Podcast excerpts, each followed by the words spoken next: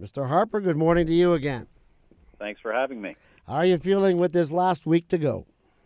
Well, look, I always feel energized by these campaigns you get across the country to see our great country and to meet so many people who are working hard for our vision of the country. But, John, I think the choice is very fundamental. It's about the economy. It's about, on the one hand, the Liberals, NDP, others proposing higher taxes, permanent deficits, runaway spending, or our plan of lower taxes, balanced budget, and affordable investments that's going to keep our economy growing and creating jobs. So I think it's a very fundamental choice between economic stability or unnecessary risk. Well, I can tell you it's been a long campaign, and those of us who are involved in the political business find the trend starting to intensify now over this past weekend and going into today. I can sense a real intensification of people who are paying attention and wanting to know why things like what you're saying, the risk is so great, if not you. Well, look, we've been through, obviously, a very unstable global economy for the past several years now. Canada, notwithstanding our challenges, we've done relatively well.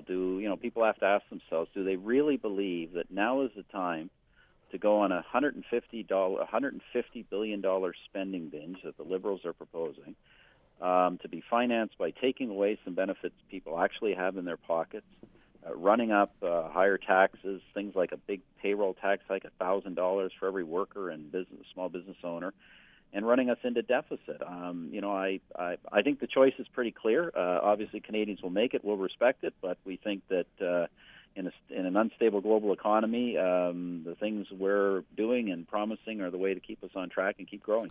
I know you don't want to talk about polls. None of the leaders do heading in, but we're seeing a trend across the country that there is a touch of a Liberal surge and a strategic voting quotient coming into this among those who may not choose to re-elect a Conservative government after the long period of time that you've served.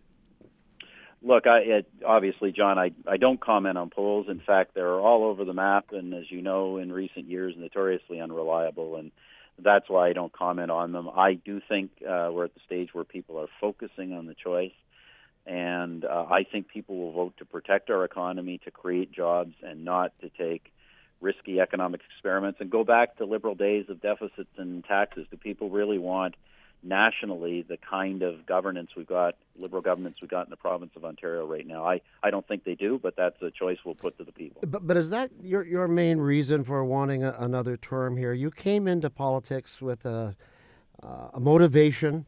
You served several terms in various capacities. One might ask, what has not been accomplished by Stephen Harper and a Conservative government that another term would? Well, look, I think it's really time, John, to take advantage of everything we've done. We came through a very difficult economic circumstance, and we have come out of it, out of this global recession, with the best economic fundamentals. We've now, as you know, been able to complete a series of trade agreements across the world that's going to give Canadian workers and business access to 2/3 of the global economy tariff-free. We think now is the time to really push this advantage home and have another generation of growth. Obviously, I'm worried that if just because we got a bit of breathing room and have come out of the recession, if people think now is the time to go on a spending binge, I think that could blow everything we've built. So I want to really take what we've done and really drive it forward and create a generation of prosperity to come. I know you're talking about the economy in these final few days, but you are the Prime Minister, and I want to talk to you about foreign affairs just briefly here with Sure. the announcement this morning from the Dutch investigators that there were some Russian rebels behind the bombing of that aircraft over Ukraine. Your response? Well, look, first of all, I congratulate the Dutch for being very patient, going through the evidence, and but I don't think any of us had any doubt that this was Russian-supplied weaponry. And, this is all the more reason for our ongoing condemnation of Mr. Putin and his regime. Imagine giving weapons to people who would shoot down passenger airliners.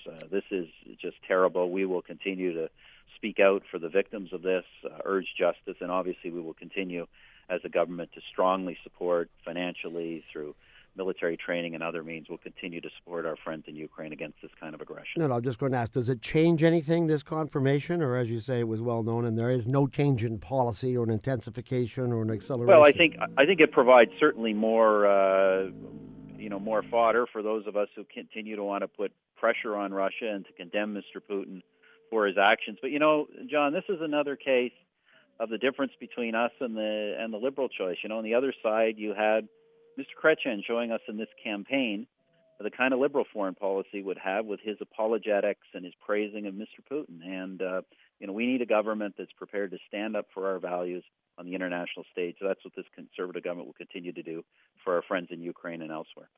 Good to talk with you again. We'll catch up next Tuesday. Thank you, John. Appreciate it. Bye-bye.